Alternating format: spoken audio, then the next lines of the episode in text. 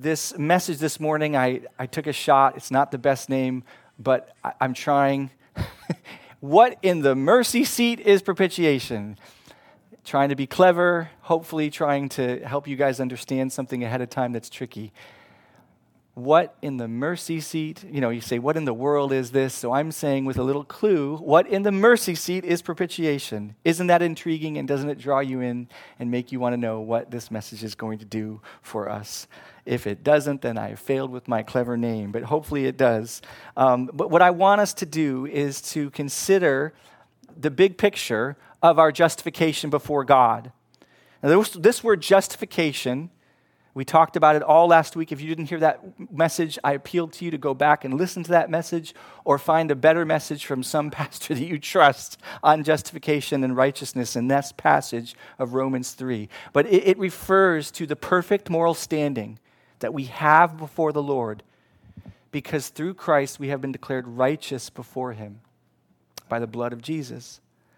And today I want to help us enjoy this gift. As I thought about what's the main application this morning, it's, it's really, I want to help myself, I want to help you enjoy this gift of righteousness that we've been given by delving deeper into its foundation. And I thought of this silly analogy. I, I might have used it, I, I, have used it before and years ago, but I like it. Um, but if justification, it, it, it's kind of a cheesy analogy, but try to follow me. If our righteous standing before God was a, a little car. Today, what I want to do is I want to lift open the hood of the car.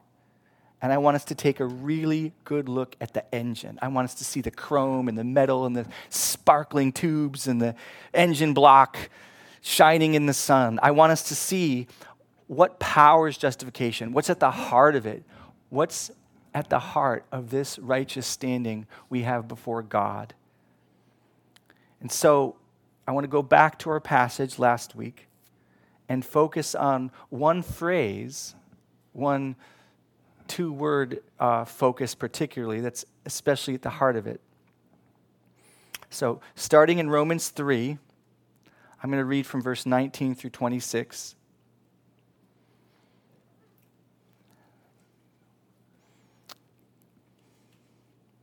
Now we know that whatever the law says, it speaks to those who are under the law, so that every mouth may be stopped and the whole world may be held accountable to God. For by the works of the law, no human being will be justified in his sight, since through the law comes knowledge of sin. But now the righteousness of God has been manifested apart from the law, although the law and the prophets bear witness to it even the righteousness of God through faith in Jesus Christ for all who believe. For there is no distinction, for all have sinned and fall short of the glory of God, and are justified by his grace as a gift through the redemption that is in Christ Jesus, whom God put forward as a propitiation by his blood to be received by faith. I'm going to stop right there. So, again, Paul tells us that through Jesus Christ, you and I, as believers in Christ, are given the righteousness of God, this perfect standing in God's courtroom that justifies us before Him. And remember the phrase I used last week to explain justification. Just as if I'd, anybody remember? Just as if I'd never done it, just as if I'd never sinned. That's a, that's a kind of a, a clever colloquial way to understand. It's a little at the top of the thing, you know, superficial, not in the bad way of superficial, but it, there's much more to it. But that works. Justification is being pronounced righteous in such a way that it's justification just as if I've never sinned. Or another way to put it is just as if I'd always lived righteously. That's the miraculous status that God gives you because of the blood of Jesus Christ. If you're a believer in Christ, He sees you just as if you'd never sinned or just as if you'd always lived righteously. Now, Paul allows us to get under the hood of this gift of justification, particularly in verse 25. And I'm going to repeat it in its context. This is going to be our, our focus this morning. For all have sinned and fall short of the glory of God and are justified by his grace as a gift through the redemption that is in Christ Jesus. And here comes the zinger, whom God put forward as a propitiation by his blood to be received by faith. Now, this is a mouthful. It's a massive mouthful. And I, I spent a whole message last week on this larger passage. So I, a lot of this may be um, new to you, and, and so I do commend you to last week's message if it is. But I want to focus on this phrase, whom God put forward as a propitiation by his blood, in verse 25. A propitiation by his blood. Verse 25 speaks of Jesus as the one whom God put forward as a propitiation by his blood. Last week, I introduced this strange word, propitiation. Nobody uses this word in the world. It's a weird word. But this is the engine under the hood of justification. It's a word God wants us to understand. It's a beautiful, incredible, strange little world. Propitiation word. We see this word in three other places in the New Testament. A form of it happens in 1 John 2 2. He is the propitiation for our sins and not for our sins, but also for the sins of the whole world. If you're a longtime Christian, you might remember that same verse said something like this He is the atonement or the sacrifice for our sins, and not only for our sins, but also for the sins of the whole world. That's an f- okay way to translate it. But the word is propitiation. In verse John 4:10, in this love, in this is love, not that we have loved God, but that he loved us and sent his son to be the propitiation for our sins and you guys have heard that. He sent his son to be the atoning sacrifice for our sins. It, it, again, that's an okay way to translate it, but I hope to show you it misses some of the richness of this word. And to see some of that richness or get a hint at it, there's another passage in Hebrews where the exact form of this word is used in the book of Hebrews. The exact form of Paul's word here in Romans 3:25 is used in the book of Hebrews in the ninth chapter. And there, the author of the Hebrews is recalling the Ark of the Covenant. And he's describing what was in the ark. And he says, Recall the Ark of the Covenant. And he talks about the golden box that the ark was that contained the Ten Commandments. And actually, we have a picture of it. I mean, not the actual ark, but a picture of, of what it probably looked like. And you might remember this from what movie? Raiders of the Lost Ark. It's not Indiana Jones. That came later. Raiders of the Lost Ark. Raiders Lost Ark. That's what Indy was searching for. Sorry, Luke. Of all people, though, you, you should know. You're probably trying to speak to a younger audience, and I'm not thinking connecting intergenerationally. But yes, Raiders Lost Ark. Indy goes after the Ark of the Covenant. Killed the Nazis, killed that little mouse on the plane, the holiness of God. I mean, you know, there's something to that. But the author is describing the Ark of the Covenant in Hebrews 9, and he talks about the cover above the Ark of the Covenant, the top of it. This plate that's, uh, that's encrusted with these two angels or sculpted into it. There, it's not just the top of the ark, there's a special name for it. And the special name for the covering of the ark where God's presence dwelt above it. Do you know what the special name for that is? Guess. Right. And you know what mercy seats also the same word in a different the same Greek word for mercy seat is also the word guess. Propitiation. Propitiation is mercy seat. Mercy seat is propitiation. The word propitiation in Romans 3:25 and the word translated mercy seat in Hebrews 9:5 to describe the covering of the ark that goes over the two tablets, the 10 commandments, and upon whom upon which the glory of the Lord dwells is mercy seat. Propitiation equal Oh, you have it right there. Of course you got it. It's right there on the slide. I was impressed.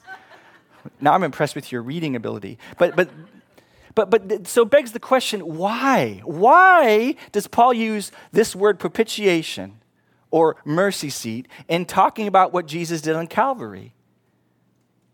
He does it because he knows it's a word that the Jewish Christians there would recognize as the cover over the Ark of the Covenant.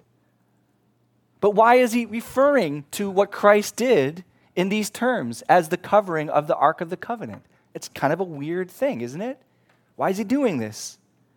Well, for this answer, we have to go back to the book of Leviticus, where God first explains to Moses what Israel must do to make atonement for the sins of the nation.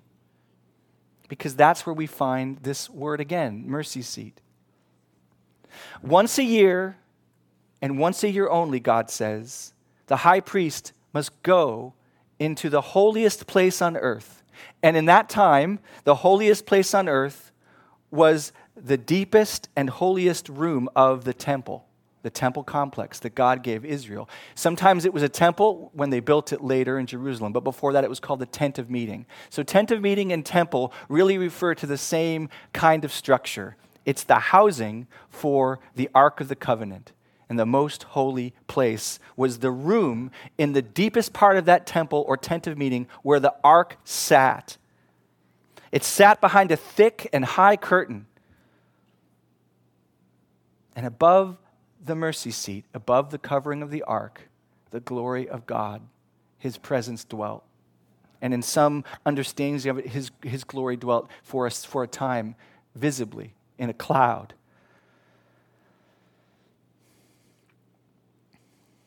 So, the Ark of the Covenant is covered by something called a mercy seat. It's the same word Paul uses in Romans 3:25 as referring to what Christ did for us, propitiation. And above that mercy seat was the glory of the Lord dwelling. So let's read more in Leviticus 16 and try to get a handle on why Paul is bringing us into this. The Lord spoke to Moses, Leviticus 16. The Lord spoke to Moses after the death of the two sons of Aaron, who died when they approached the Lord the Lord said to Moses, Tell your brother Aaron that he is not to come whenever he chooses into the most holy place, behind the curtain, in front of the mercy seat on the ark, or else he will die. For I will appear in the cloud over the mercy seat. This is how this instruction on how to make atonement for the nation starts. It starts with this warning you can't come into this holy place anytime you want. My glory will be there. And if you come whenever you want in your way of choosing, you will die. God's reminding Moses that no one can come into God's presence on their terms. Aaron's sons did. A few chapters earlier, they disobeyed God and came near to the Ark of the Covenant in a way that God had not commanded. And fire came from the presence of the Lord and killed Aaron's two sons right there his two firstborn sons. So now God tells Moses, This is how you must approach me. He says, One priest and only one priest can come once a year and only once a year into the most holy place where the ark dwelt, where the mercy seat was covered by the glory of the Lord. And into that place, only once a year can he come to make atonement for the whole nation. And this is what the priest was to do every year. And as we read the instructions, God is going to refer to Aaron the whole time because Aaron was the first priest. But he's really talking about all the priests that would do it after Aaron. And he says that after washing, after Aaron was to wash and dressed in special garments, after he was to offer a bull for himself and his family, he was to do this. I want you to listen really closely. This will pay dividends, Lord willing, as we keep going.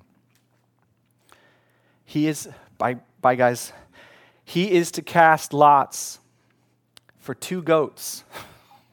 one lot, it's like basically uh, rolling dice for, for one goat and the other. He's to cast lots for two goats. One lot for the Lord, one goat goes to the Lord, and the other goat is called the scapegoat.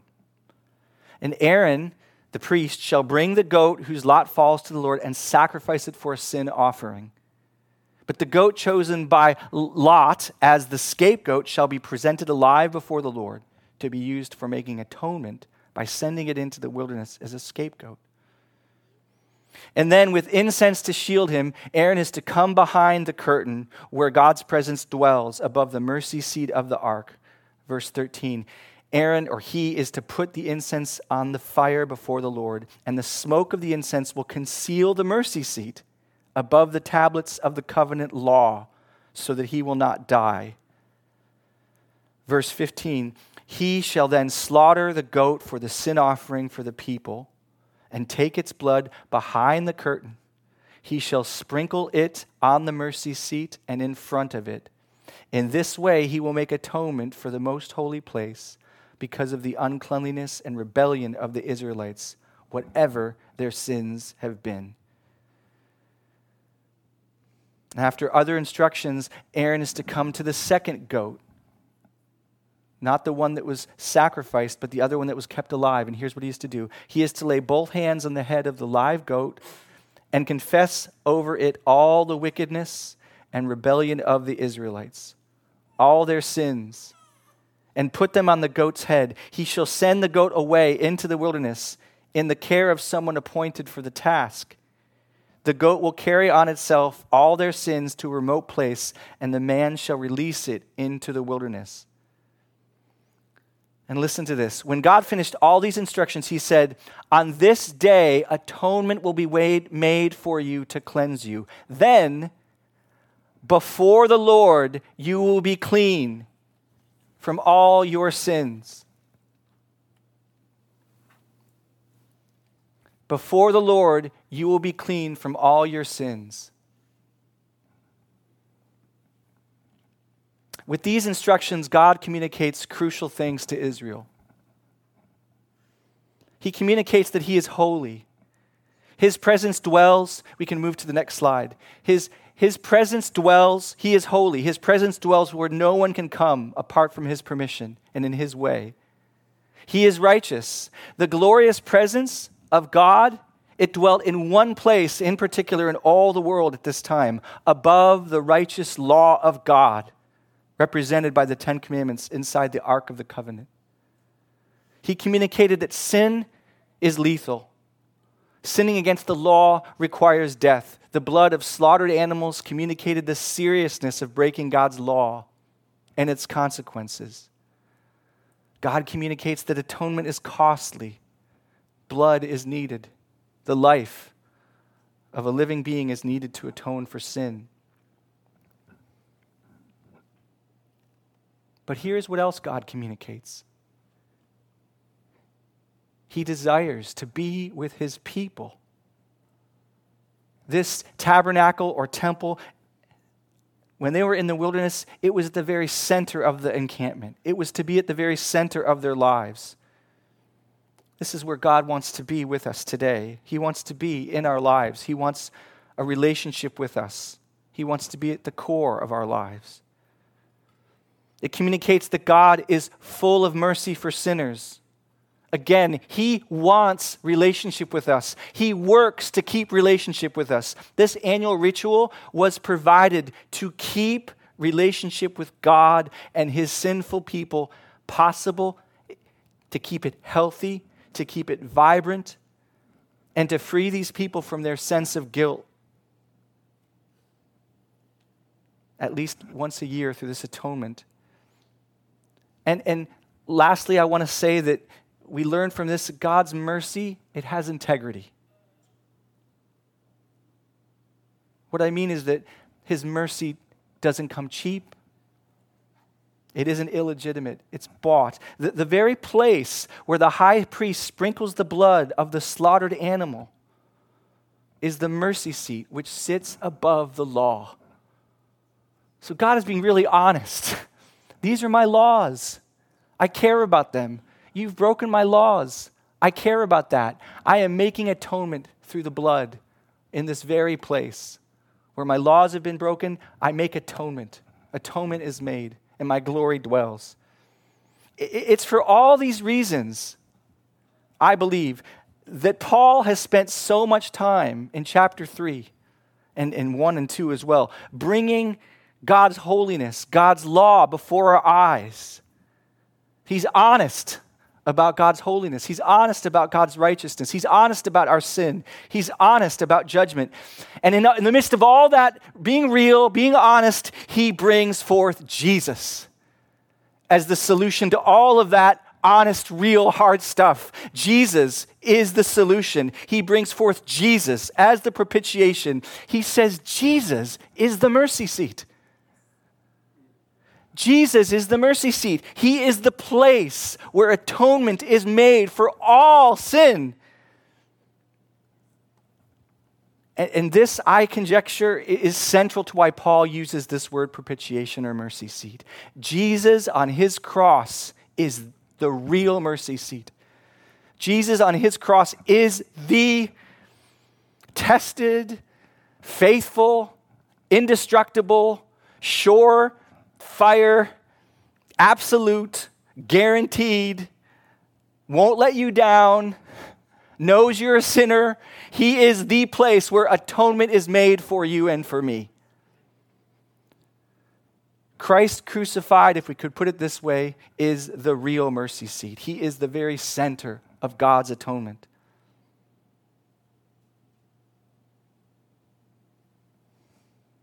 But he doesn't do it with the blood of goats. That was just a picture, it was just a poem, it was just a hint. He doesn't do it with the blood of an animal. It's not the blood of an animal that's poured out before the presence of a holy God. And so, how much more fully and truly, if it's not a goat, if it's the Son of God's blood, how much more fully and truly does that blood cleanse us and make us righteous in God's sight? How much more fully and truly and infinitely will that blood justify us in God's sight despite all of our sins? In the book of Hebrews, we're told something mysterious and wonderful.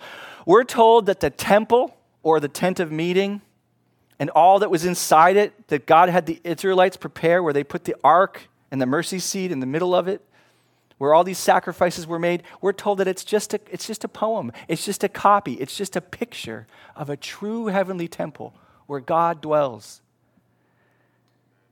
And we're told that Christ, as our high priest, this is what the author of the Hebrews says, entered once for all into the real holy places, not by means of the blood of goats and calves, but by means of his own blood. Thus, securing an eternal redemption, not an annual repeated redemption, an eternal redemption forever for good. For Christ, author goes on, for Christ has entered not into holy places made with hands, which are copies of the true things, but into heaven itself now to appear in the presence of God on your behalf, on my behalf, on our behalf. Nor was it to offer himself repeatedly, meaning annually, as the high priest enters the holy place every year with blood not his own. For then he would have had to have suffered repeatedly since the foundation of the world. But as it is, he has appeared once for all at the end of the ages to put away sin by the sacrifice of himself. Amen. Amen. The Israelite priest had to go through that ritual we read before the mercy seat every year. While it was a happy day, the annual repetition reminded them of their continued sin and that their redemption was not complete. But Jesus' sacrifice is not like this. The worth of his sacrifice is so great, it's so infinite that he makes us clean before God forever now. He makes us righteous in God's sight for all eternity. And this is why Hebrews says this incredible thing. It says, when Christ had offered for all time a single sacrifice for sins, he sat down at the right hand of God. For by a single offering, he has perfected. This is the Hebrews way of saying he has justified, he has declared you righteous for all time those who are being made holy.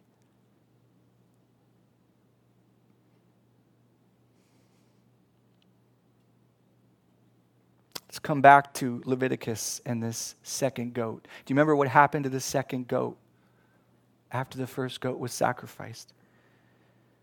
It was after and only after the first goat made blood atonement upon the mercy seat that Aaron the high priest then goes to that second goat. He places his hands on the goat and he symbolically places all the sins of the whole nation upon that animal and then sends it away forever from any living person no one would ever see or hear from that animal covered with sin again. This is another picture of Jesus Christ, brothers and sisters, upon whom our sins were placed and removed from us forever. I know this is hard for us because we still battle and struggle with sin, but this is what God wants us to understand. This is how He sees us in Christ. And we'll learn in Romans as we go. He doesn't pretend we don't still struggle with sin. But in His courtroom, those sins are gone forever. When Israel read Psalm 103, and they read this For as far as the east is from the west, so has He removed our sins from us. They might have well thought of that scapegoat sent as far from the camp as possible. But we see the picture so much more clearly. We see Christ on the cross carrying our sins away from us forever. And we hear God say, with infinitely greater force, what he said to Moses on this day, atonement will be made for you to cleanse you. Then, before the Lord, you will be clean from all your sins. Brothers and sisters, I, I just appeal to you, if you can, to look with the eyes of your heart at Jesus on the cross his body given for you, offered for you on the cross on Good Friday. And hear the word of God from Leviticus. On this day, atonement is made for you to cleanse you. Now, before the Lord, you are clean from all your sins. This is justification. This is the gift of righteousness. This Jesus offered for you the blood of the Son of God poured out upon the true mercy seat on the cross. He goes into the most holy place in the heavenlies before God for you. And God then says, You are clean in my sight from all your sins. I know you still struggle with sin. You will until the day you die. But in my sight, you stand righteous and justified. So, Just one major application and then two sub headings from that.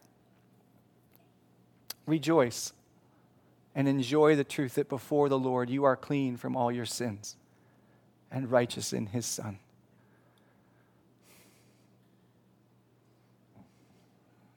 There's tension, we'll get to that. But this is the Word of God. This is what justification means. You stand righteous before God all your sins no longer counted against you, but righteous in Jesus Christ for his sake, by his blood.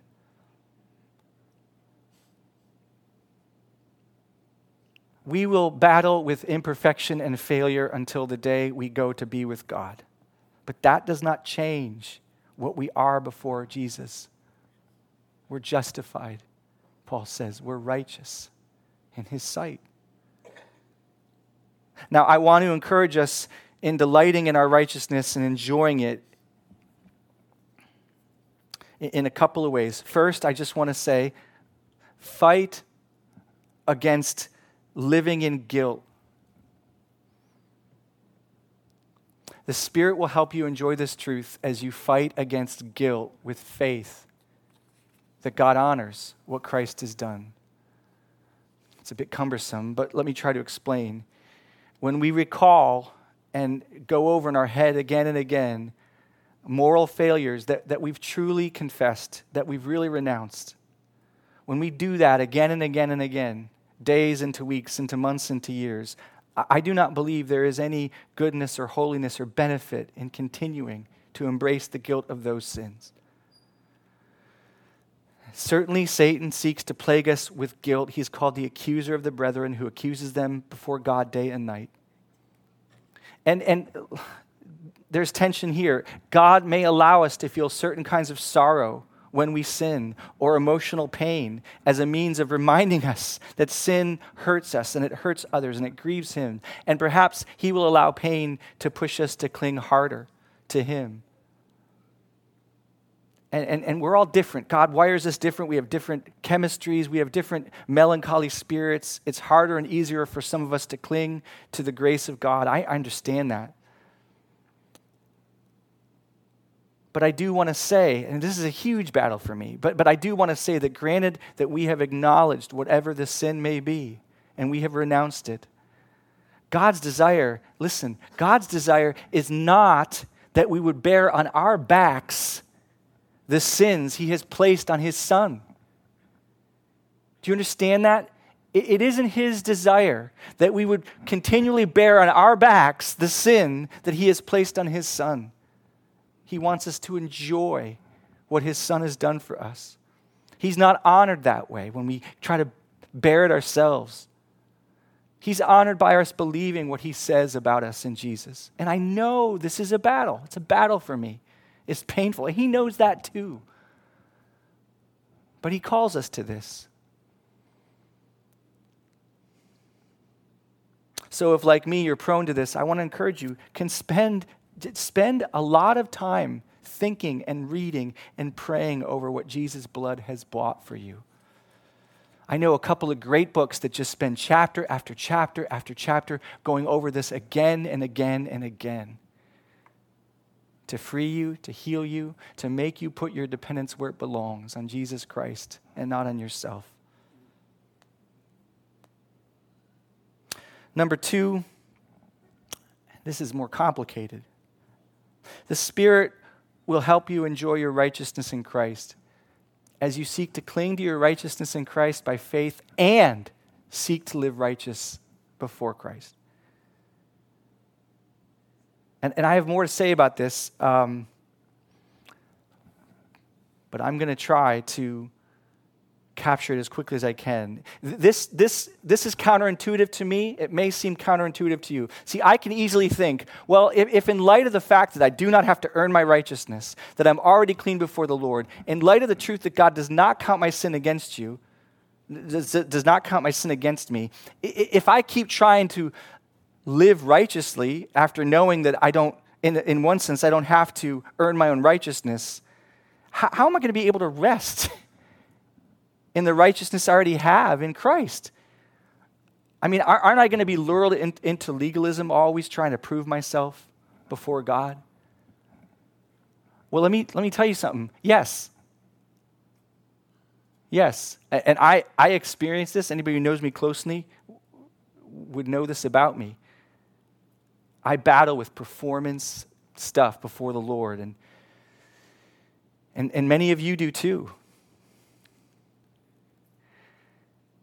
And I think it can be disorienting to try to unplug your hose from yourself and plug it into Jesus. Like to try to move from depending on yourself and your performance and, and, and put it on depending on Jesus and his performance. That's a tricky thing. That, that's not an easy thing for those of us who are really used to feeling the pressure all the time and feeling the weight of our performance all the time. I mean, I, I, as, I, as I come into contact with these truths, a lot of times I just feel like I just want to say, thank you, God, and then just go take a nap for like a year or a decade because I'm so used to trying to earn it, trying to earn it, trying to earn it. And, and I think I, all I can say, this is still cooking in the oven uh, for me, all I can say is that God is gracious. He understands that. I think He's gracious with us. He understands it's disorienting to move from being used to being a law keeper for my own salvation's sake to being dependent on Christ for what he's done instead. I've told you guys before, there have been times where I've gotten so caught up in how my quiet times have to be perfect that I've, I've had to just take a break from quiet times because they became my righteousness. My little prayer closet became my justification before God. And so I just think this is, this is a really tricky thing. It's a really hard thing. And I think God has grace, He has compassion. And like I said, I am I'm still trying to process through this myself. But I don't think the answer is so much to just give up on pursuing holiness. I actually don't think that's, that's going to be healthy for us in the long run at all. I think the answer is we have to keep focusing on the cross and what He's done for us. We have to keep Jesus as our righteousness before us. We have to keep reminding ourselves of it, keep meditating on it. And, and I think that will equip us to then pursue God from the right motivation. And we have to pray for God to, to help us with our motivation. Because a lot of our, our habits of legalism and, and self righteousness, they, they can reinforce that in our hearts. So th- th- there's, a, there's a Holy Spirit supernatural work that has to take place here. We have to cry out to Him God, please, I don't want to take a nap for a year and a decade. I got a wife to love. My kids need, they, they need my love. Jen needs my love. My church needs my love. You want me to love? There's joy in loving. But God, how do I do this? How do I do this? Trusting in your righteousness and what you've done for me, as opposed to the pressure, the performance mindset of and I think we got to pray through this. I think we got to keep meditating on the gospel. I think we got to try to love the Lord and love people. And He's patient with us. But I think maturing as a Christian, again and again and again, it turns out to be holding things in tension, holding things that are hard in tension together and trying to grow and holding them together. And Scripture teaches us that these things go together, that clinging by faith to the truth that we are already righteous in Jesus, and also seeking by His power to live righteously, th- they, those things go together. And so I think as we make, as we grapple and stumble trying to, to do that, knowing that it, so many of us are, are really legalists at heart and battle with it and hate it, that God is going to be giving us grace to be free from that. Surely He's going to bless us with joy as we seek to do that. Well, brothers and sisters, that's all I have for us today. I do not know what God is going to do with this message in your heads. I feel like I talked really fast with some crazy words, but I hope that something hit you and blessed you and nourished you today. And maybe you can put this message on some app that slow it down like to half speed and hear me like this and it will be easier to process. But i didn't want to keep you to uh, till 12.15 so i pray that it didn't engender too much confusion. Let me pray for us. I'm going to pray the prayer from uh, 1 thessalonians 5 now may the god of peace himself may he sanctify you completely. May He grow you in holiness completely. And may your whole spirit and soul and body be kept blameless at the coming of our Lord Jesus Christ. He is the one who has won blamelessness for you, and may He keep you blameless in His sight through all your ups and downs and imperfections through the blood of his son. And then Paul says these beautiful words He who calls you is faithful, he will surely do it.